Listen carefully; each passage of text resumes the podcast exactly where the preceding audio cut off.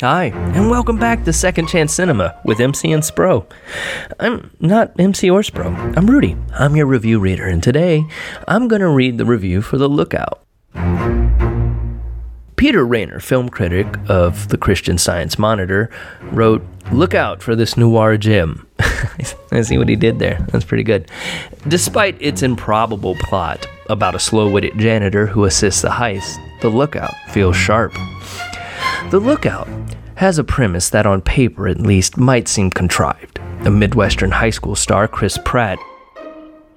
Wait, wait. The character's name is Chris Pratt? Wow, that's. That's awkward. Chris Pratt, Joseph Gordon Levitt, almost dies in a car accident while joyriding with friends and suffers serious brain damage. He goes from being the school's hockey star to working as a night janitor in a small local bank, which, it turns out, is being cased for a robbery by a high school acquaintance, Gary, Matthew Goode. If you think you can see where this is going, you'd only be half right. Oh, Although writer director Scott Frank, making his directorial debut, plays out a series of film noir conventions, he rejiggers the genre by making Chris a hero more akin to, say, a character in Awakenings than to one in Double Indemnity. As the story plays out, he turns his disability into an advantage through sheer force of will. At times, the lookout stretches credulity. Having a brain damaged golden boy team up with a jokester blind man is a bit much, even by noir standards. Frank wrote the film adaptations of Elmore Leonard's Out of Sight and Get Shorty, and at times he seems to be trying for a similar tough, tender tone. But the material here is more fragile than Leonard's, more touchy feely. In the end, it's a good thing. We already have a surfeit of movie wise guys. Gordon Levitt, best known for TV's Third Rock from the Sun and offbeat indies such as Brick and Mysterious Skin, is affable, but also carries a suggestion of something dark and inchoate. Daniels transforms what might have been a one note role into a many layered marvel. Nobody can play stupid better than Daniels. Think Dumb and Dumber. And as it turns out, few can play smarter. He's a sharp asset in a sharp movie. Grade B plus. Rated R for language, some violence, and sexual content. And now, here's MC and Spro to tell you why you should watch this movie.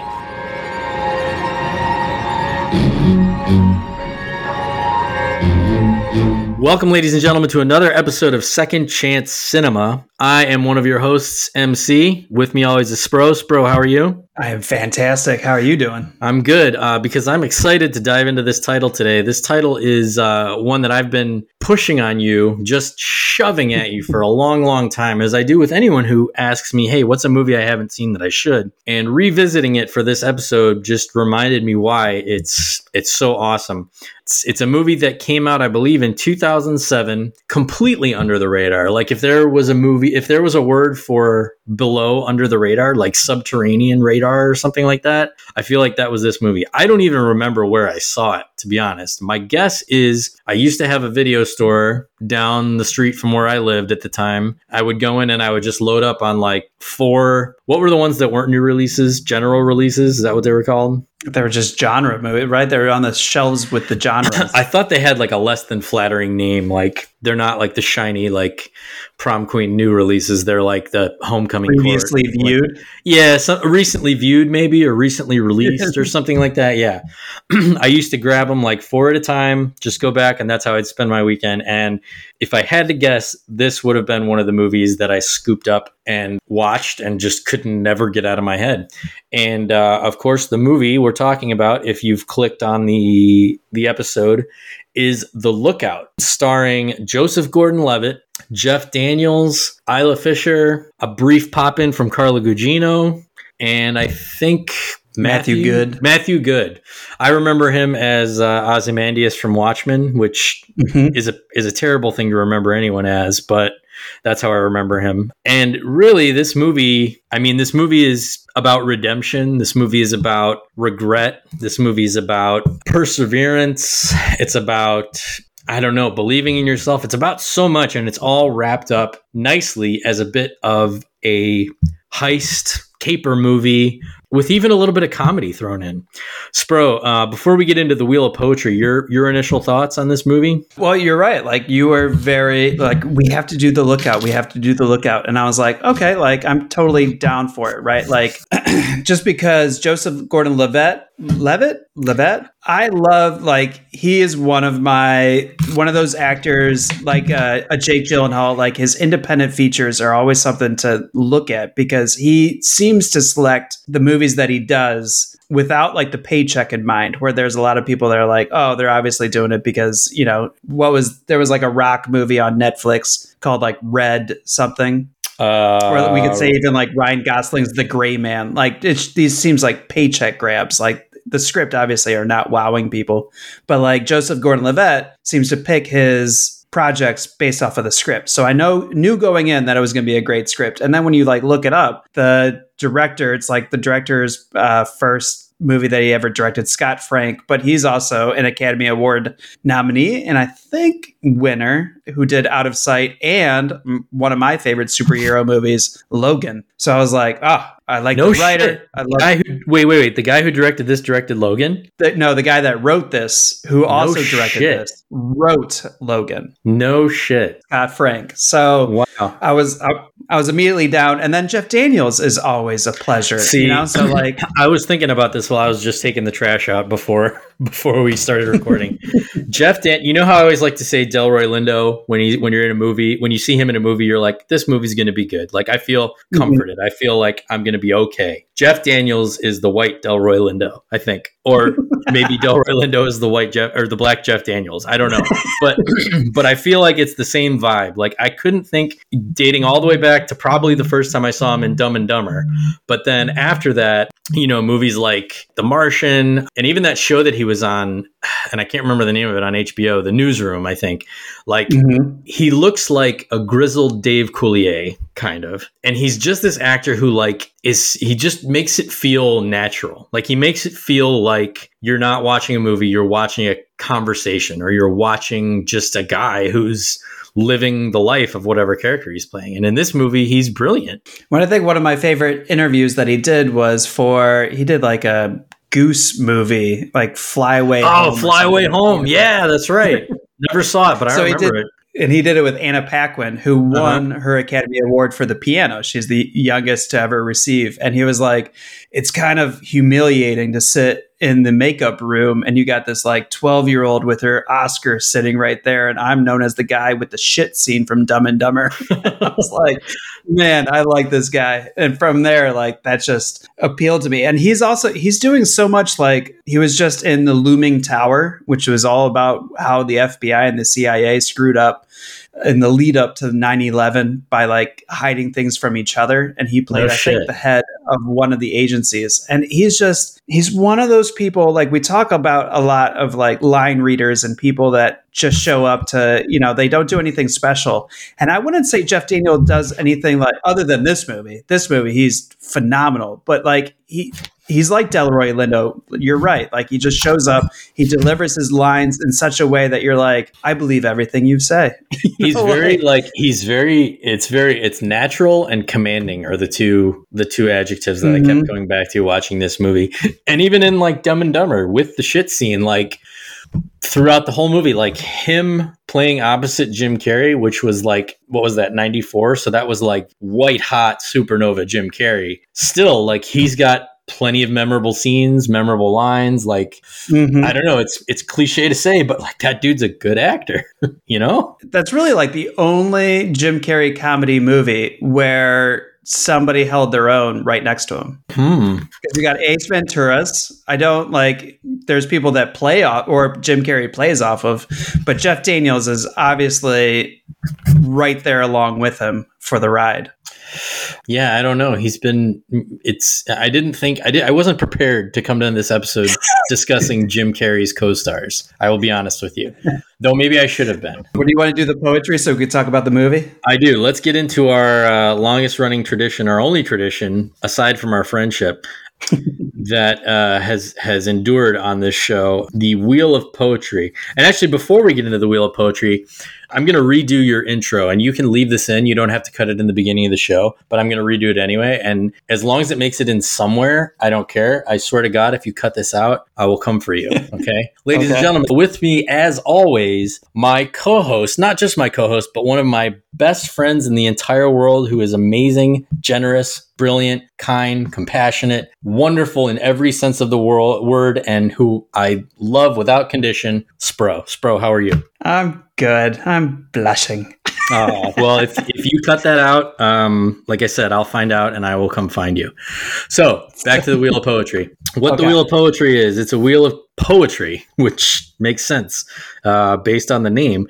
And it's a wheel of one, two, three, four, five, six different types of verbiage with which we are going to describe the movie based on whichever one it lands. We've got haiku, ABAB, limerick, toast slash roast, song parody, and acrostic, which is our newest one. We've done that maybe once or twice, I feel like.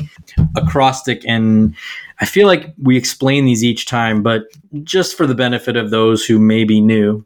Haiku, traditional Japanese poem, 575 syllables. ABAB, where the first and third lines rhyme and the second and fourth lines rhyme. Limerick, think of the classic uh, There Once Was a Man from Nantucket. Toast slash roast. That's a little more free form and flexible, uh, where we can we can sort of pretend like an element from the movie or a character from the movie is uh, on the stage, and we're going to toast slash roast them. Song parody, that one's pretty obvious. And acrostic, in which we select a word. Do we agree on the word beforehand? I forget. Or do we each pick our own? No, no, no. Yeah, you do whatever. Okay, so we each pick our own word and we have to make up a poem or a tribute of some kind in which each word or sentence begins with the letters in that word. I don't know how well I explain that. I realize that I'm kind of like all over the place today. I'm feeling really frenetic. I just had like a hard cider that's a couple days old. I don't know if that's what it is or or what. Maybe I'm just excited to be here. But anyway, we're going to spin the uh, the wheel of poetry and we're going to uh, land on what it lands on. And then while we write our poem, we're going to play the trailer for this movie. And once the trailer is over, we will come back, we will share our brilliance, and we will get down to discussing. Sound good? Sounds good. You know what I kind of want to encourage? Like, if any of our listeners write their own Oh, poem man. based on what we select and like like post it on you know one of our social media pages, that would be super sweet to read. Oh, that would just fill my heart. That would just tickle my heart in so many ways. I would love that. So let's go ahead and we will pull up the wheel and we will spin and we will decide what our poem is going to be this week, this episode.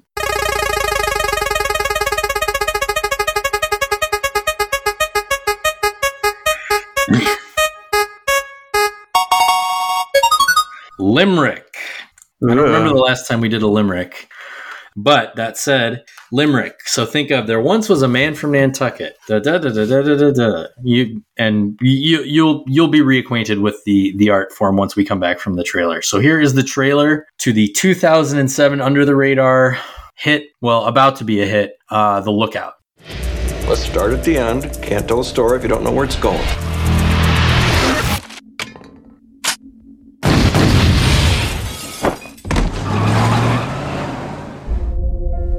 Now that's the end. Now what happened before that? Once upon a time, I had the perfect life.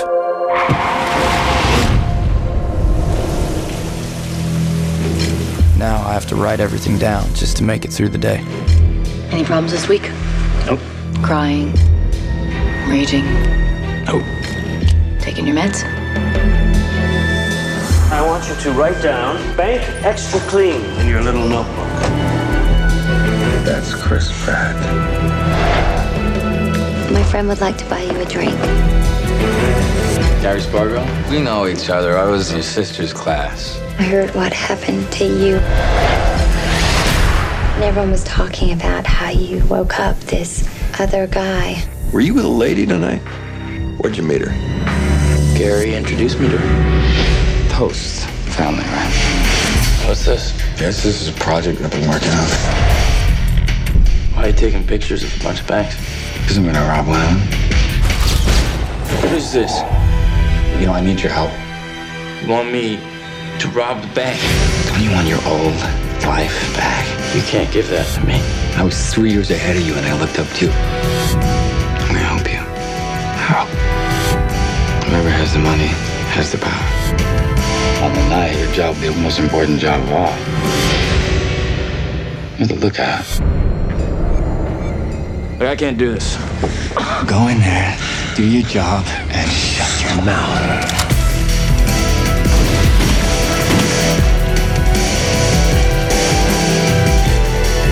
Where's the money? Start at the end, work backwards. What are you doing here?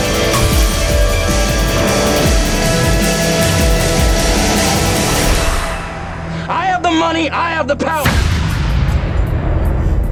That was a badass trailer like that. I didn't watch, I didn't see the visuals of the trailer because you're playing it, but that made it sound like a suspense movie, an action movie, a drama, a thriller. It came at you from all different angles, which we'll get into. It definitely, like, there's parts of all of that in this movie, which is awesome. When I love the line, you know, and they used it twice in the trailer of like, start at the end. You don't know where Yeah. you're going if you Oh, don't know, man. you know, like I can't wait to pick your brain about the the storytelling mechanisms in this movie because, like, man, n- next level shit. So, all right, uh, I'm going to go first this time. I always go last. Okay. I'm going to go first this time. All right.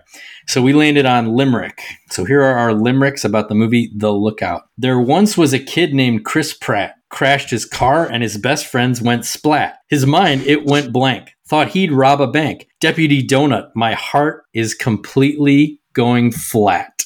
Bro, we wrote the same fucking limerick. Go ahead. Let's hear it. All right. There once was a boy named Chris Pratt. No, no, no, no. Not that Chris Pratt. A boy who had to write everything down in order to accomplish anything now. The donut deputy's death made me sad. Oh man, like should we just start there? That's like simpatico. Like every, I think every line that we, other than the 2nd Let's- line, I think honest, everything those was. those were not in terms of flow and cadence and arrangement, not our best work. But I think the fact that we that we both crescendoed on the death of Deputy Donut, like, I mean, should we just start there? Let fuck it, let's just start there. So okay. as minimal backstory as we can. JGL plays a character named Chris Pratt. Now I don't know if this this this was probably before actual Chris Pratt existed. Um, 2007. I mean, not Well, that not he- not, not that he was not before he was born, but like before Chris Pratt was Chris Pratt. So his name Chris Pratt. He is a all star hockey player who um, his hubris gets him into a car accident one night, causes a bunch of trauma for him, kills some of his friends. Fast forward, he's working a job at a bank.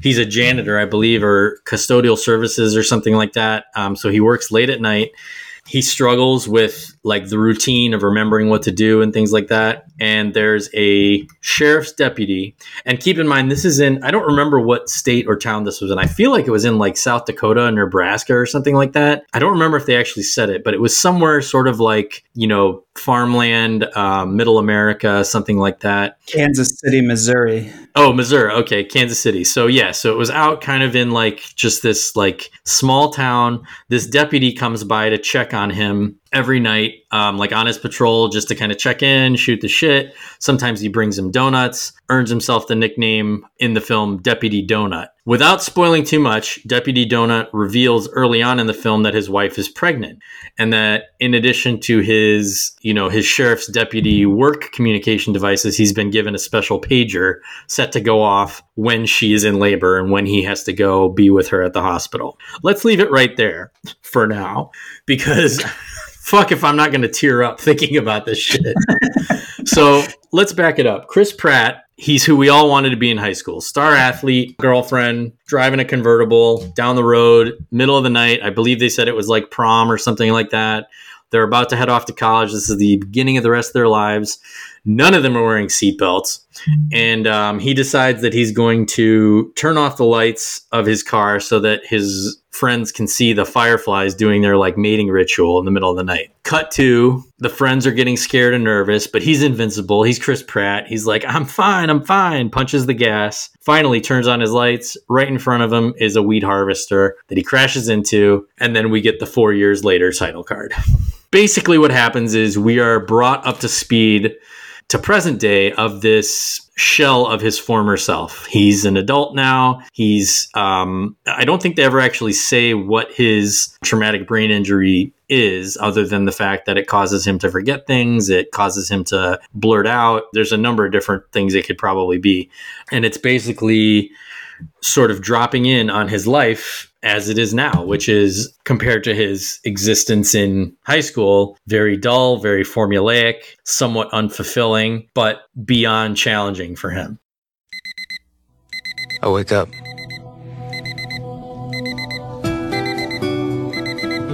Turn off the alarm. I look outside so that I know what to wear. I take a shower with soap.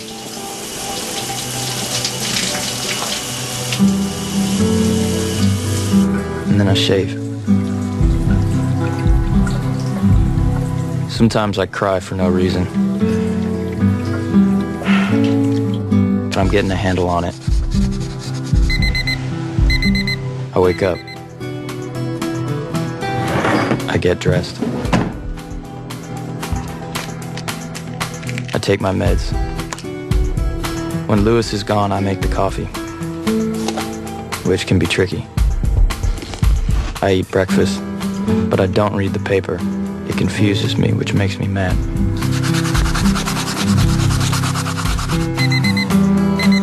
I wake up. I put on my coat and go to class.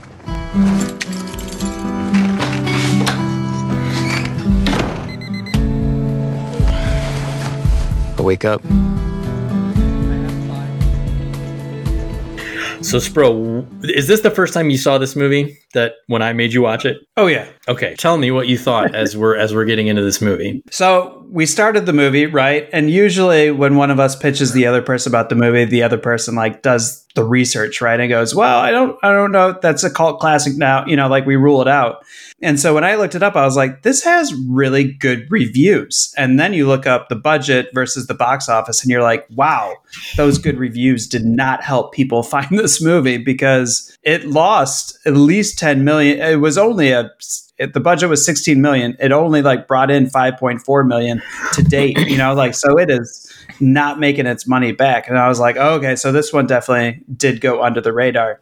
And then watching it, it's funny because when you start the movie, how they did and the driving down the road and like, ooh, no, let me turn off the lights so you can see the fire. Like you understand what's about to happen, right? Like you're thinking about it to yourself, but you're also thinking like, I did dumb shit. I don't know necessarily what the ramifications are going to be. And they slowly unfold the fact you see the car go into the wheat harvester and you're like, okay, who died? And you wake up, he wakes up, like the next thing that they start talking about is his sequencing and, you know, him trying to put his, his day together. He's like, I wake up, I brush my teeth. Sometimes I cry. I make cereal, you know, like, and he's just going through and they go over and over and over again, which is a great way of just saying, like, this has been his last four years. And you're like, well, this sucks. He constantly leaves his keys in the ignition, but he has a key in his shoe, you know, like he's, he's, pretty much figuring out how to cover up his own mistakes and everything. But they don't tell you necessarily what's happening with everybody else in the car. I, you find out that the two in the back died, I think, when he's talking to Matthew Goode in the bar. And then it, I think it's like another 20 to 30 minutes when you realize that his beautiful um, girlfriend at the time, she lost her leg and now has a prosthetic. But even then they deliver that information in like the middle of a nightmare. So you're like is that true? And i feel like it is. That she that she It's lost her leg? Yeah. Right. So Because- that's it. i'm glad you said that because you see the girl very clearly in the scene with in the car leading up to the accident. And then the girl appears almost like a ghost throughout the rest of the film. Like mm-hmm. that's what i wondered the whole time is like is this girl really there or is she a figment of his imagination because she he, he goes to this like what is it like a skating rink or something outside of city hall or something and he'll sit down there and and he'll look across the street and it's kind of like implied that's where she works or something because she walks in and you catch like glimpses of her. She's very like like it's almost like a technique where her outfit is very like not like 90s hot pink but she's like it's like bright, energetic pink compared to kind of like the dull gray, you know, like like the overcast feel of the rest of the movie. And she's just in the scene for, you know, a few seconds. Like she walks by, you see the shot of him looking at her, and then he kind of just looks back and going what goes back to what he's doing.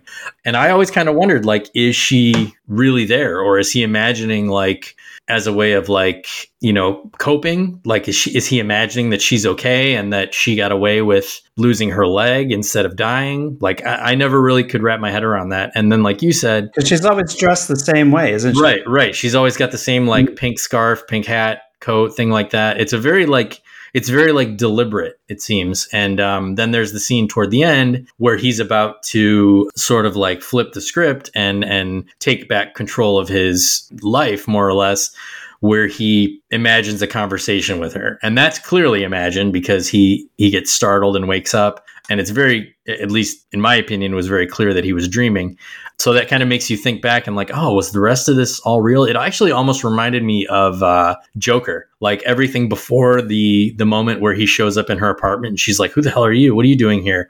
Like what did he imagine and what was actually happening? So i think it was like yeah. a it was a less intense kind of version of that but it was still a really good device like to just sort of emphasize how unstable he was or at least leading up to his um, kind of redemption arc how unstable he was what I what I really like about it is the problems that were put down on paper, like at the very beginning of like he's living the high life, and so you kind of think like traditionally in a movie like this, like by the end of it, he's going to be living the high life again. And that is not what happens in this movie. By the end of it, he, I think like one of the final beats that he has is like, well, I hope I get the courage to talk to her again and she'll forgive. You know, like that's so much more realistic of a thing of life of like, well, hopefully one day I talk to this person again or something like that. And, and in my estimation, it's not going to happen. You know, maybe she'll come check out his new restaurant or whatever and, and they'll lock eyes or whatever. But I like the fact that he's not trying to get back up to, you know, Chris Pratt, hockey superstar. He's just trying to get back to uh, an even keel level of just taking care of himself again. And, and that's not cool. even like he's not even 100% because, you know, he gives the wrong change.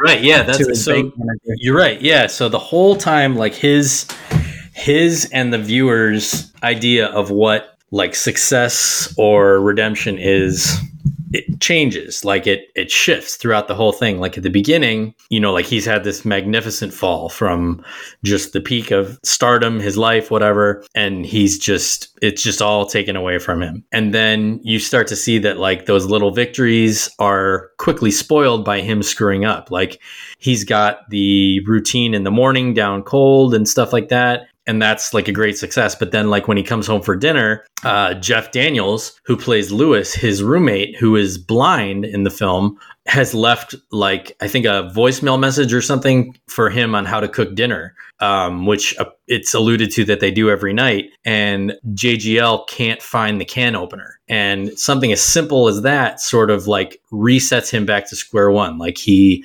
he begins stressing and then he begins overreacting. And then when Jeff Daniels finally comes home, the kitchen is in shambles and it's implied that he just completely freaked out over not being able to find the can opener. So it's like, I don't know, man, like that scene specifically, I want to say like I've felt like that. Like I've never ever, I mean, obviously I don't have the trauma of, of a car accident with my best friends in my past, but the way that it was built up like this boiling point kind of thing where he he had come from the meeting with his I guess she was supposed to be a social worker Carla Gugino that kind of was a little rocky. And then he comes home and it's this simple thing that he can't do that just just completely shatters his confidence. That little fragile delicate bit of confidence that's been built up is just ruined. And it's really like, I mean, part of it was kind of like played for laughs. Like the Jeff Daniels character is very much comic relief. Uh, most of the time, he's, you know, kind of like the witty smartass. But you see uh, when he comes in and Joseph Gordon Levitt's on the floor, just kind of like exhausted and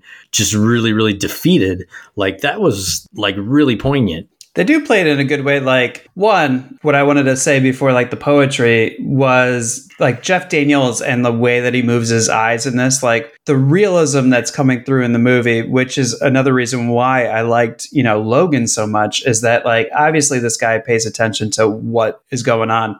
And I don't know if it's after the fact when Jeff Daniels comes home and he finds the busted up uh, tomato can on the ground because obviously Joseph Gordon-Levitt, instead of finding the can opener, tried to stab open the can, but they don't say that at all, right? They just like they let the audience figure it out for them. Like they don't placate the audience. They Oh, don't yeah. dre- dumb it down. Like he just picks up a busted can, and you're like, okay, he he really tried to like find another way into the tomato can. Uh huh. But the other thing that it happens in this movie is Jeff Daniels like cooks in the dark. And it's not until Joseph Gordon Levitt comes into the kitchen to help him out that he's like, uh, Levitt's like, or Pratt, I guess it's weird to call him Chris Pratt, but Chris Pratt like flicks on a light because he's like, well, I need light to cook. And you're like, but they don't like express that. You just kind of, as an audience member, goes, oh my gosh, like totally like you don't makes even sense. you don't even notice. It's very like yeah, like the blind man can cook in the dark. Like that Yeah. makes sense. It's very Um, seamless. Yeah. There was a line that like and it it just caught me this time watching it and you know certainly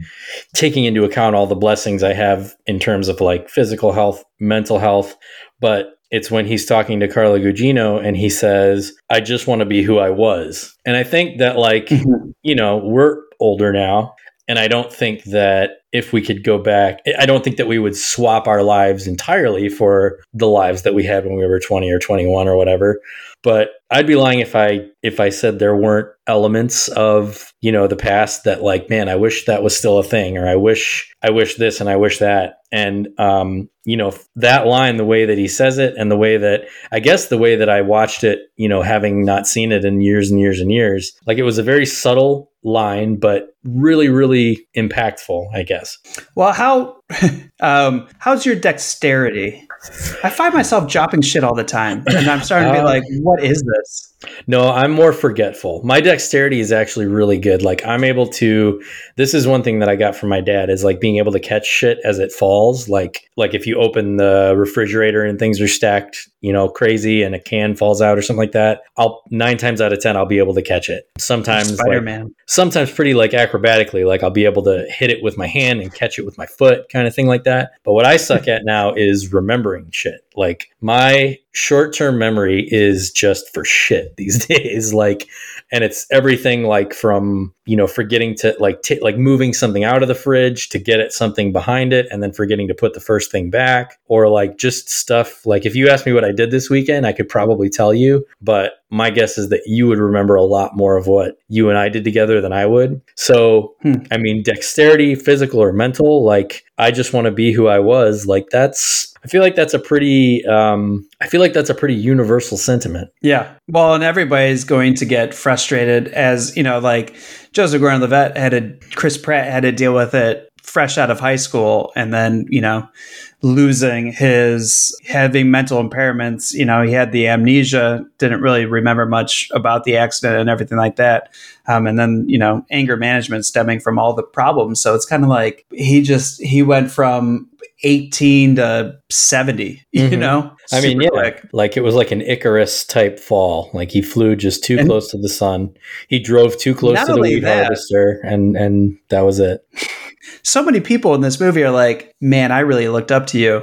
It's like, Yeah. what a, what a Well, nice so- thing to say, but in the same instance, like, what a shite thing to say. So let's talk about that. So we get introduced to Gary, played by Matthew Goode, um, who is introduced as just this kind of like dude at a bar, who clearly is not just a dude at a bar. As we learn throughout the movie, he's actually been planning this whole caper for some time. But yeah, he comes up and buddies up to Chris Pratt, and they sort of talk about, oh yeah, we went to the same high school. I was three years ahead of you, but you were the shit. You know, things like that he sort of just plants this seed. It's almost like a, it's like a, it's not a seed of doubt. It's almost like a weird seed of affirmation. Like he plays to the Chris Pratt character's insecurities in a way that like makes the Chris Pratt of old seem attainable again. Like he's he's there to soothe uh, present day Chris Pratt's ego by reminding him of the greatness that he used to have. Which I get what you're saying. Like that could be kind of a dick move, but he's such like a snaky, like sleazy dude. He's a predator, is what I kept going back to. Like he is straight up a predator, and he's going after Chris Pratt because he knows how to manipulate him into doing what he wants. Yeah. Well, and the other thing, like, they all hang out in the basement, and then there's the one friend who's like, doesn't want to play along, but has all the power to not play along because, you know, Chris Pratt's not going to remember anything or whatnot. He's like, you played for, and I forget the opposing, Oh, the like other high school. Farmington or something. Yeah. Yeah. And he's like, no, no, man. And it's like, I don't, I don't know why. I just really want to punch you in the face, you know, like, Wait, why did you? and you feel that guy was completely throwaway. Why did you want to punch that guy in the face? because he knew something that everybody else in the room also knew except for Chris Pratt. And because like as a viewer of this movie you want to protect Chris Pratt you know like you're like man you're getting hosed in some way. And until you figure it out based off of what Jeff Daniels is telling you how to figure it out I can't help you as an audience member you know? So like you go into this basement you're what is it? Oh fuck I'm forgetting the term. Unreliable narrator right? Uh-huh. that's that's Chris Pratt in this because he can't remember things from from one day to the next. And so even when he after Thanksgiving dinner he wakes up in the chair and everybody's downstairs like you're kind of like how long was he out? What do we what did we miss? You know, like let's go figure this Uh-huh. out. And he goes downstairs and the guy's like you played for farming and doing and he's like nah dude. And it's like is he giving me attitude because we've asked we've had this conversation before or because he's so over the not like the lying but he's so over having to repeat himself to this Ah. kid that they just need to be the lookout that he's being an asshole to him at the chair. And so i sat there and was like dude just be nice to us. We have a mental injury over here. Like just tell us what we need to know. You're asking the shitty sidekick bank robber squatting in some old guy's house who who somehow they're able to like maneuver back upstairs even though it's clear they don't know him even though it's like just this weird situation where you it's implied they just found this old dude's house and are like living in it. You're asking for well that's Spahn Ranch isn't it? What's that? Spahn Ranch. What do you mean? uh, the manson family they Oh, yeah, yeah. Spahn Ranch and well yeah fair enough. But you're asking for sympathy from this tertiary character? I'm asking him to shut the fuck up if he All has nothing nice to say fair enough fair enough well so Um, it, during this scene, we get introduced to a few more characters. Isla Fisher's Lovely Lemons, which is a stripper name, if I recall, which is Yes. like I don't know, I don't, I, I don't quite get why that needed to be a thing, but she plays this like manipulative. Though you don't kind of realize it until halfway through, but she she plays this sort of like superficial love interest for Chris Pratt. Chris Pratt? Yeah. My friend would like to buy you a drink.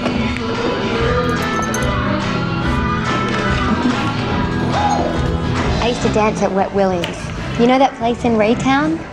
It got closed down on account of debt, so for right now I'm working with Maura at the Chamber of Commerce. I'm answering phones. What do you do? Oh, I, um. Sorry, I forgot your name. Again? It's lovely. L U V L E E. Lovely. Now you remember me. Anything you want to know about Kansas City, I can tell you. Oh, yeah. like what? Like, did you know that Teflon was invented here? and Eskimo pies, and McDonald's Happy Meals, and melts in your mouth, not in your hands. M&M candy coated. Wow, you girls are so interesting. Why don't we go somewhere quiet where we can better hear what you two have to say? And then we also get introduced to this weird Undertaker looking guy, Bones, or Bone, I don't remember, who's like the crew's enforcer. And he's just this like weird old dude with a black suit and long hair that is like the muscle. And then there are some other random dudes. And it's revealed that they are in cahoots to rob a bank because Chris Pratt works at a bank. They have orchestrated this this gathering in a way that sort of traps him into going along with their their scheme. Now he's kind of resistant at first, but then Gary again plays into his insecurities, saying like, "Go ahead, ask like ask your dad if he would give you money to start a business." He wouldn't because he he thinks you can't handle it. He thinks you're not capable. He pays your more your rent. He pays for you to exist. Like you know, you're a liability. You're a burden to him. That kind of thing. And he he again feeds into the Chris Pratt character's insecurities. And the thing is, though, what he says is not wrong the dad character is played by that guy who play who's in every movie. Don't know his name. Don't really want to know his name. He plays like the president in some movies. He was the DA in Law Abiding Citizen. He's just like that dude. There's a scene where they're all over at the family's house for Thanksgiving, and the dad is very wealthy. Um, I think they name drop him a few times, and like everybody in the town knows who he is. And it is a very it is a vibe very much of like it, it kind of straddles being protective and being like patronizing toward Chris Pratt. Well, and it's funny too. So Bruce McGill plays his dad. Come on, I said I said you did not to look it up, but yes, Bruce McGill. Oh no, I knew that because I looked it up when I was watching it. Because Bruce McGill in this movie reminds me of my uncle Rob now. Okay. Um, and like the nice paintings, and you know, like I don't think he has a cabinet full of guns, but I wouldn't put it past him. And and the chess set that was probably like hand carved in India. You know, like all these things just kind of reminded me of my uncle Rob to, to the to the nth degree when it came to Bruce McGill's character. But yeah, I mean, it's it's sort of like this awkward situation where again he brings Jeff Daniels with him to Thanksgiving dinner, and Jeff Daniels is like cutting up jokes and stuff like that. He goes into this spiel about how him and JGL want to open up a restaurant together, and the dad kind of just like is eager to poke holes in it, like, oh, you're gonna need you know, a lot of money to do that. Are you sure? What are you going to do at a restaurant? Like that kind of stuff. And I forget if that's before or after Gary kind of gives him shit about his relationship with his dad. But either way, it it feeds into the to the narrative. I think it's before. Okay. I think like they do that, and then Lewis is like, "How much? How about? How about we don't go? Oh, right, right, right, for right. Thanksgiving." And then there's Thanksgiving, and Gary's like, "Try to ask him for ten thousand, maybe make it a grand." Right. And you're kind of like, "Oh, you know," and he eventually does it. But it's also hard. What I like about this movie is his dad's not completely wrong. No. And in the same instance, his dad wants exactly what Joseph Gordon Levitt wants. He wants everything to go back to the way it was. You know, That's like when they're playing right. chess and he's mm-hmm. like, he's like, Oh, you're gonna let me beat you, you know, type of thing. And it's like, and Joe and they have that moment of just kind of quiet between them. And he's like, I can't play chess anymore. And right. like the dad kind of resigns him, like remembers, and he's like, oh, I guess he can't, you know, like uh-huh. so it's everything about this movie is pretty heartbreaking. It's just uh, that's what it is. It's just this general like nobody in this movie, ex- with the exception of Gary and his crew, nobody in this movie is like wrong kind of for for feeling what they're feeling and even Gary isn't wrong saying what he's saying like he is a master manipulator because everything he says has at least a kernel of truth to it but you're absolutely right like the Pratt family is is very much like still wearing the scars of that accident as they interact with each other. Because you think even like the sister, right? Like they make some mention where you're like, oh, we're not going to like the sister when we meet the sister.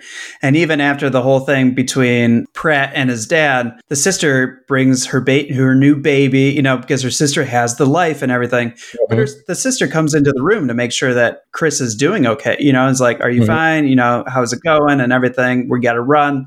And then, you know, Chris makes a joke like, if he forgot the baby's name, and she's like, ah, ha, ha, funny guy, and you're like, oh, she's actually very nice. Like, I don't know why. It's was- a very, it's a very complex. Like, it's not a cookie cutter like what you would expect in a if this was just like a straight action movie or drama movie or whatever. Like, it's not like each each of the characters in the family unit is not predictable or or just like you know the typical archetype of a of a demanding father or a you know an overbearing mother and stuff like that. Like they're much more human than um yeah. you might expect. And that's that's what makes again the the Chris Pratt character so sympathetic. Um so Chris Pratt works at a bank. And like we said at the beginning, the bank is visited every night by the patron saint of donuts, Deputy Donut. I don't even remember his name, his real name. Tim, maybe? Ted. I don't know. Ted, Ted. And like we explained at the beginning, he's got a pager which will alert him when his wife is about to go into labor with their first child. Now,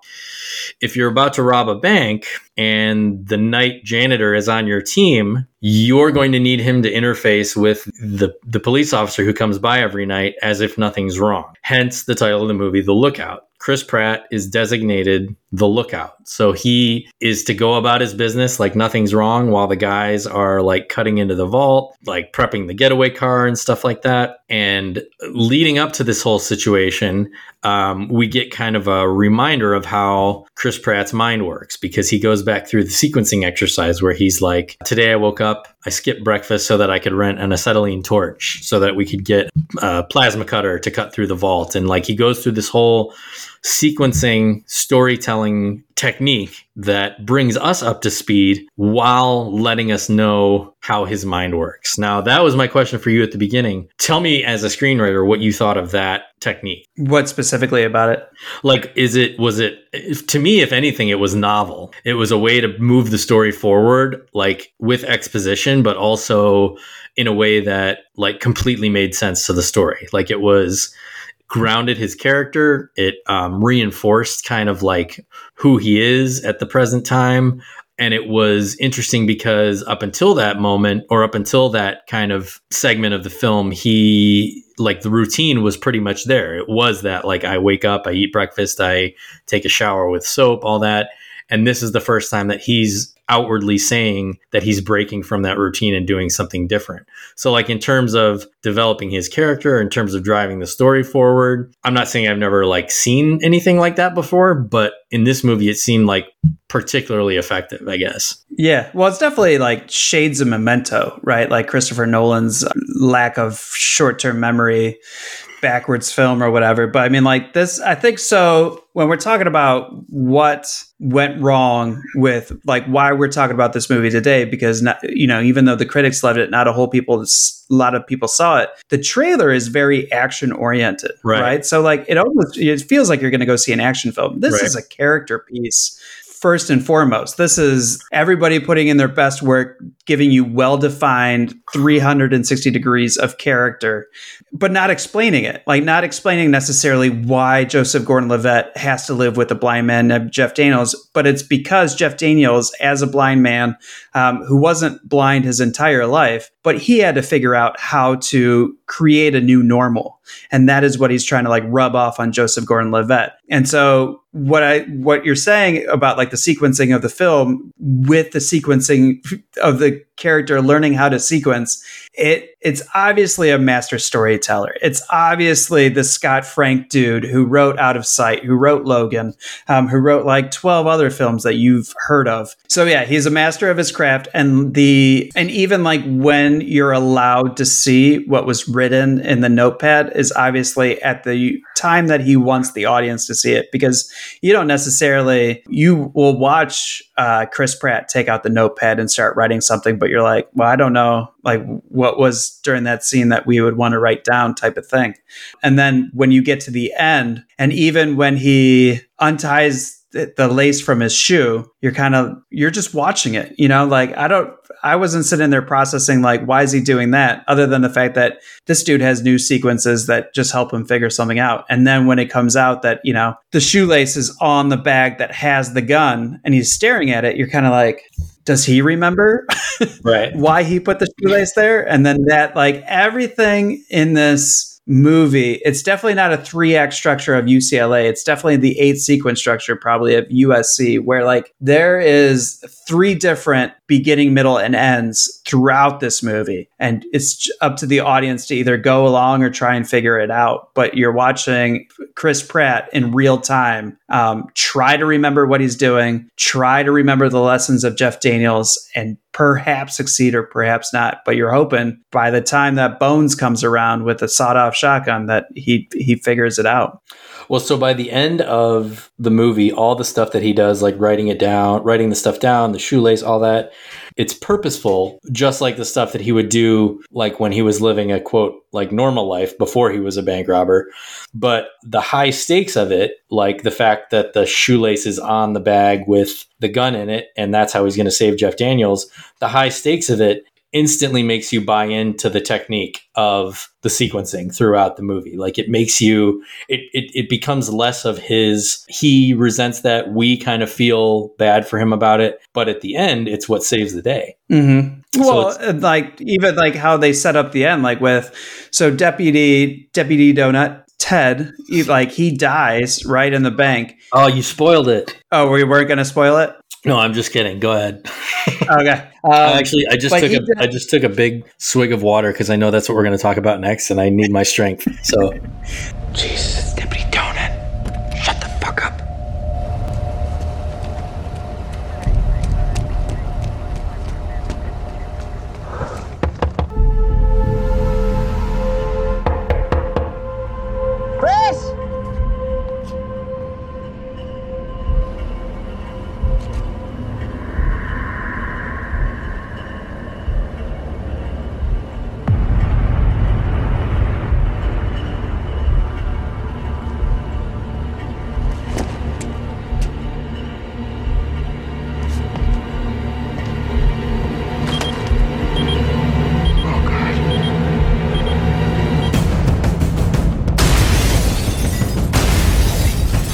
So he, but it didn't have to, like, this is not necessarily a flaw, but more, I guess, like a realistic thing. Chris Pratt could have warned him, right? He didn't, this deputy didn't have to die in the bank. In the same instance, the death, and that's what I'm saying, like little sequencing and everything. The fact that the deputy died and 10 minutes later, you're watching Jeff Daniels get a gun shoved in his face, you're like, no, Uh-huh. no. Oh, yeah. They're not going to kill Jeff Daniels, right? Like, it's just everything is set up for a payoff later, which makes this movie such an easy, enjoyable watch. so let's talk about Deputy Donut. let's Okay. because we're we're. I, I'm I'm not going to go on record as saying this is the saddest movie death I've ever seen, but but man, is it up there. So Deputy Donut, as we've said twice so far, and I've made sure to drive the point home, has a pager that will alert him when his wife is going in labor with their first child. He says that sort of passingly at the at the beginning of the movie. It's a very like it's kind of a throwaway line. It's like it's kind of almost played for laughs. It's like, oh yeah, you know, she's got me on a short leash kind of thing. Like it's it's it's very very throwaway. But then he becomes more and more endearing. He's kind of socially awkward himself, but you get the feeling that he's genuinely, you know, looking out for Chris Pratt. Like he's he he wants to be, you know, he wants to he wants to watch over him. He wants to be protective. Not so much more, not so much in like a sheriff sense, but like in a like you get the vibe that this is a good dude, like a good guy. He's terrified to have his first kid, like a, a likable, harmless guy and throughout the movie he you know builds his relationship with with chris pratt. And uh, i like how we haven't said chris once. It's always chris pratt. Um, he builds his relationship with chris pratt. And that leads up to the night of the robbery where they're expecting him to come by and the plan is just for chris pratt to talk to him and kind of send him on his way. The night before that there's a bit of a blow up where he i forget exactly what he says but it's when chris pratt is sort of at the height of being in gary's mm-hmm. crew and he's like he takes offense to whatever it is. Like it's sort of like don't patronize me. Don't i'm not a baby. Like you know i don't need your fucking help. Don't come check on me. Like That was Chris Pratt forcing him away, right? Like he, I didn't take it that Chris Pratt actually was angry with him. I thought he was like, "This is my v- way to make sure he doesn't show up tomorrow during the bank robbery." well see i didn't think that It's at a- all i thought that was a genuine like argument that they had Oh no, that's what broke my heart. Kind of when like you had to, I forget what movie it is, but isn't there like a movie where he has to like tell a dog to screw off because to protect the dog from anything, and he's like, "Just go, just leave me," and uh, and like the like I felt like that was that kind of like scene of like I can, you if I want a donut, I'll get it myself, you know, and like just kind of like badgering. Breaking the deputy down so the deputy doesn't come back the next day. Wow. See, I didn't get that at all. I thought it was just a genuine, like, I'm like, Chris Pratt was either like sick of being coddled or just kind of snapped because now he's sort of like towing the line of of being like a bad guy. But that's interesting. I mean, like, you, so you think it was like, uh, you know, for your own good, like, um, Yeah. but Honey, I Shrunk the Kids when he tries to get the ant to go away. Like, come on, you don't know what's Yeah. good for you. And then the scorpion comes and kills the ant. Like fuck, man. Maybe that's the saddest movie death of all time. I'll have to. I have to I'll have to rewatch. Very- I don't want to I rewatch. think it's similar because It is the deputy similar. comes back and he's just like, you know, like I'm just letting you know, like somebody else is going to take over my shift, and he's like, So he's he- like, oh, I'm sorry about yesterday. Right. So I, that's to me. That's I took that as like, a, oh, he's just kind of like he blew up and he's sorry Maybe. about it, and that's that. And then Deputy Donut leaves, and he drives past the donut place, and he uh, and again, this is where I kind of took it as like a, oh, let's make amends. He sees the donut sign, and it's implied that he goes in and he's going to get some donuts for his friend. He goes back to the door of the bank, the box of donuts. Gary and his crew are like, oh shit, Deputy Donut's back. They don't have a chance to hide. So Chris Pratt has to kind of like shoo Deputy Donut away. And as he does, Deputy Donut sees the reflection of Bones, the Undertaker, in one of the glass windows. And fuck, man. as soon as as soon as he's aware of the threat, and this is just masterful, the pager goes off. And the pager goes off. He looks down at it and he kind of like he doesn't whimper, but he's like like you it's almost like the alarm that, you know, is going to kick off this gunfight. And up until then, like I remember the first time watching it, like I had completely forgotten about the pager. Like I had completely sort of forgotten about that bit of exposition in the beginning. And then as you're traipsing along this this like sort of superficial but also kind of genuine relationship between him and Chris Pratt, you get to like him. He becomes this kind of like goofy, harmless, funny character with a heart of gold.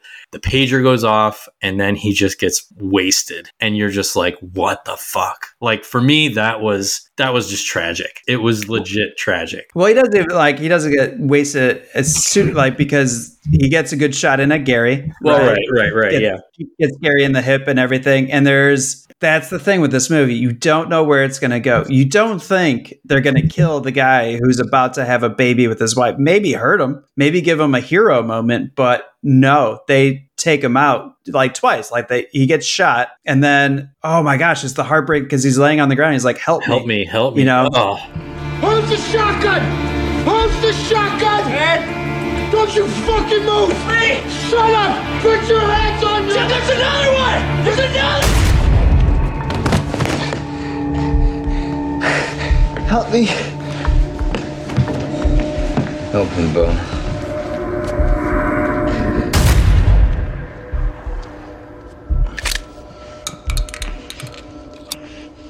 Ah. I mean, it's it makes you then- angry. It makes you sad. It makes you just like, ugh, because that one really like it didn't make me cry. It wasn't. It made me like gasp, like, oh fuck. And then it was just really, really well done death in the sense of like I was completely invested the whole time, and it made me sad and kind of pissed me off. So then he gets the shot into Gary, right? And you're like, well, I hope that guy dies now. But Uh-huh. he doesn't die like right away. And Matthew Goode's acting as he's like suffering from blood loss and like freezing and just, and you know, and like. asthma. How can we forget our asthma brother? We need to cheer. well, I was going to bring it up before the end of the episode. Like, what on a scale of one to ten, one being we we discussed another asthma person on this show that was just horrible. Oh man, I don't remember. Do you remember if it was was it recently or was it like our second season? I feel like it was our first season. Oh really? Were were you going to comment on um how well So, he played the asthma? Well, between one and ten, I'd give him like a seven because he never double hit it, right? And he didn't take the ten seconds before speaking again. I understand it's a movie and whatnot, but it's like the same thing when it comes to like people smoking on screen, but they don't inhale and they just have that like huge white cloud of smoke that like trickles out of their mouth for their next line. Uh-huh. Like it's like I don't like that either. So if you're gonna take an inhaler, you know, like as a writer, take the inhaler. That person ha- can't speak for ten seconds, and just has to like awkwardly hold it in with like the chest enclaved for uh as somebody else talks. That's so the point being like his gasping for air, sort of writhing while he died was pretty legit in terms of an uh, Yeah. an asthmatic's point of view. Yeah. And I like the fact that like because Joseph Gordon-Levitt goes over, and I was like, wait, is he gonna you know ex- execute this man kind of you would understand because you know that's what they did to deputy donut but in the same instance um, i like the fact that he just put the inhaler a little bit out of reach like he didn't like kick Like, it out of the road yeah, or yeah, whatnot yeah. like he wasn't a you know a sociopathic killer he was just like i don't want you to live I'm not. I I don't know the strength of your asthma inhalers, but I'm not sure an inhaler would have saved him at that point. I mean, oh no you know, not at all so it was more of a it was more of a dick move than a functional move. in the same scene i also like the fact that like jeff daniels hears the gunshot and then he's like Am I dead?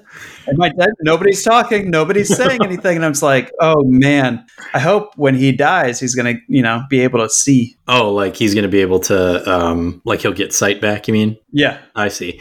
He was great. They were all. It was a great movie. Great movie that like just. it was good recommendation. What did the critic? Uh, what did the critics have to say about it? The critics like this movie. The critics like this movie. Nobody saw this movie, but you Nobody can. saw this movie. That's why we're talking about it. Nobody saw this movie, but you can make good and you can see this movie. I forget where I watched it. I think I actually downloaded it, but I It's don't a remember. 7.0 on IMDb, 73 on Metacritic. So that's like a sol- that's like that's where we live on Second Chance Cinema is the movies with those those numbers, I think, right? Well, the 74%, yeah. The Right, right, 84% is quite high for us, but it only made a third of its budget, and the budget was 16 million. So it was a small budget, and it only made a third of it. So nobody got paid on this movie. In my in my thoughts though, that movie's priceless. So to wrap up, Chris Pratt and Jeff Daniels do go through and open a restaurant that they wanted to. Um, we get a nice shot at the end of the dad. What's his name? Bruce McGill. McGill. Bruce McGill comes to the window and sort of like gives a, you know, like a smirk toward Chris Pratt, sort of like, "Hey, you know, I'm I'm I'm proud of you, son. Like, nice job." We never find out if that girl was a ghost. Um, sadly, Carla Gugino doesn't come back because that was nice to see her in the beginning. What And- happened to Isla Fisher? Oh yeah, we kind of we kind of glossed over her. She was sort of like the there's a word. She for- fades out though. Like, yeah, yeah. There's a watch word. the movie. I was like, huh. she was like the bait. She was like the bait to get Chris Pratt like um ingrained into the whole bank robber group. And then I think she so she has that conversation with Jeff Daniels and he kind of just calls out all her bullshit. Um which is a great scene. yeah, fantastic scene. He just calls out all her bullshit, like knows her to a T, knows exactly what she's about, knows exactly what the crew she's running with is about, um, and just just calls her out. Lovely, I presume. I recognize the perfume. Can I offer you some pies? Not homemade, but it's decent. No, thank you. Probably gotta watch your figure, I imagine, your line of work. Nice name, by the way. Lovely Lemons. I don't dance anymore. I, I was never very good at it. Please tell me you're not waving your hand in front of my face. Oh. Sorry. Have you been blind your whole life? Most of it, yeah. How'd it happen? I looked at the sun too long. Wow. You hear about that. Let me ask you a question. What's your real name? Why? Are you gonna Google me? I did. What would I find? Probably nothing. What happens if I Google Gary? Mm-mm. How'd you meet Chris? Center uh, put us together a few years ago. And now he's your best friend? He's a good friend. Maybe your only friend, huh? Hey, lovely, that thing I said about the sun, it's a lie. Total bullshit. Oh, I was about your age. Some buddies and me wanted to make money, so we started a meth lab. you blew yourself up? Do I look like I blew myself up? No, I didn't blow myself up. This was a while back, before meth was fashionable. So, unfortunately, it wasn't yet known that if you work in an unventilated room, the fumes can, and in fact do, blind you. Something that probably could have been avoided if I had just stopped and bothered to ask a simple question What am I doing here? That is a sad story. I'm sorry. If it's true, Tell me, what are y'all cooking, sweetheart? Why are you here? the same reason you are. Chris Pratt. Sweet. Of course, not as sweet as meeting in a bar, giving somebody a cell phone. Gary wants to help Chris. Hmm, I'll bet he does. Do you know Gary? Well, I've known lots of Garys. A few lovelies, too. Meaning, Meaning, something tells me that you really don't believe you're going to be invited to the next Pratt Thanksgiving. I could be. Sometimes I wake up and think I can see until I walk into a door. No, the lovely lemons of this world do not end up with Chris Pratt. Thank you. Asshole. Sad, but true. But that brings me back to that original question, lovely. So, tonight, in the dark, I'm going to help you out and ask it again. What are you doing here? And then I think I think it's implied shortly after that she learns that they are going to either like frame Chris Pratt or kill Chris Pratt and frame Chris Pratt that she just like it's just a scene of her like getting a taxi and she just kind of pieces out. Like there's no Yeah. um it's more just like she's absolving herself. Does of- she get the taxi though? I thought she did. I feel yeah. like she goes and stands and looks out over a field, and somebody like looks at her looking at the no, field, no, no. then- you're thinking of so there's a scene where they're at the farmhouse and Chris Pratt leaves and she looks out the window at him leaving in the car and then Gary comes up from behind her and kind of gives her a Right. hug, you know, and like so then it's like aha, she's just been playing him this whole time. And then shortly thereafter, I think that is when she has the or maybe it was before, I don't know, but the conversation with Jeff Daniels I think is when like kind of the the cracks in her facade are exposed and then shortly thereafter I'm pretty sure I'm I'm 99% positive there's a scene where she's like in the back of a taxi and just kind of rides I- off into the sunset. I know there's a scene where she is standing there looking out over a field, like a, a snowy field or whatever. And I remember the scene explicitly because there's only one set of footprints, you know, to where she stopped. And like it took me, like, as I'm thinking about production and everything, I'm like, so there had to be one take, right? Because or did they like mess up the footprints and then put the footprints in? Because she never moves; she just stands there. Except you could tell like the footprints. Like I don't know, the whole thing. It was just a little tableau, and I was like, oh, but I don't remember seeing her again after that. I know she like finds the guns, right? Mm-hmm. And like, there's no words. I think she just looks at Matthew Goode and he looks at her back and she kind of understands like the it's not going to do well for Chris Pratt. And then I Mhm. don't remember seeing her again. So it's like, oh, I'm Maybe she was a ghost because we don't see. Here's a theory: we don't see Car- killer. Well, we don't. Oh, maybe. No, no. Bones doesn't kill her. No, I'm telling you, she rides away in a taxi. But I was gonna say, we don't see we don't see Carla Gugino again. We don't see the girl in pink again. We don't see Isla Fisher again. Are all the female characters in this movie ghosts? No, because Matthew Goode hugs Isla Fisher. Do does he? Isla, Does he spell Isla Fisher? Isla, I believe. lovely, Lila, Lovely, lovely, lovely, lovely, lovely, lovely lemons. That's a stupid stripper name. I'm sorry. I mean, I guess it's good because it's weird, but it's also like my strip Well, club. dudes- apparently, Love, Lovely was intended to be a more sinister character in the script, and Isla Fisher said, "I will only play it if I can do a naive, childlike innocence." Interesting. I didn't realize she had the kind of clout to make those demands. Before Scott Frank directed his own piece, Sam Mendes and David Fincher were both attached to direct. Holy shit, your boy. out. I know. Well, and Sam Mendes is you know a, a household name too. But it, like I'm I'm glad like I think it would have been too dark if David Fincher did it. You no, know? you know what? When I saw this, um, I think I'm uh, now that I think about it, I ordered it through Prime, and the summary called it. I should have written this down, but it said something like this: uh, Joseph Gordon-Levitt, Isla Fisher, and Jeff Daniels star in this blah blah blah blah blah in this this darkly funny movie or something like a dark humor movie and i was like what the fuck i don't remember anything funny about this movie and I still wouldn't call it like a dark comedy or anything like that. But there are certainly moments where I laughed. Especially, I mean, Jeff Daniels was most of them, but it was just like it was just such a good movie, such a just such a good movie, like underrated, under the radar, such a good movie. You should watch it. Well, you Yeah. did, you did. Watch I don't- It. I'm talking to the other guy listening. So, The Lookout. Do we have to wrap anything up, or is that it? I think we, I think we did. The I feel like your last speech like did perfect. Oh, nice. Again, this was a movie I'm glad that we finally got to talk about because it's one that's been in my queue for years. And again, it's just one of those movies that like you're like, how did I miss this? It was awesome. And like I said, that's our business here on Second Chance Cinema, right? Yep. So, for my good, wonderful, kind, caring, compassionate, brilliant, talented, uh, incredible friend Spro, who I love without condition, and if you cut that out, I would gut you.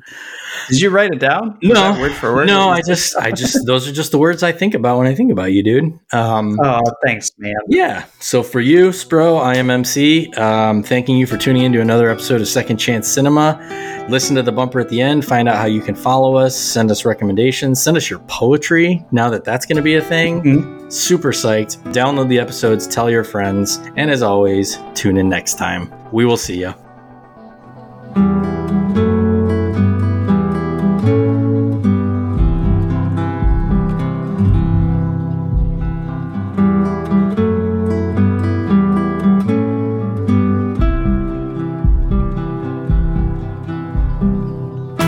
Thank you for listening to this episode of Second Chance Cinema. If you have any comments, questions, corrections, or would like to recommend a movie for a future show, you could reach us at secondchancecinema at gmail.com. That's 2ND Chance Cinema at gmail.com. We have a Second Chance Cinema Facebook group. You could find us on Twitter at MCNSPro or check us out on Instagram at 2ND Chance Cinema. To help our little show out, please tell your friends about us, leave a review wherever you listen, and be sure to subscribe and download each episode you listen to, as those simple steps makes us much more visible in the universe, which makes these fine secret cinematic masterpieces more visible. And isn't that really the whole point? Now go on and have a beautiful day, you wonderful person, you. And if it's not a beautiful day outside, stay in and rediscover a gem from the past.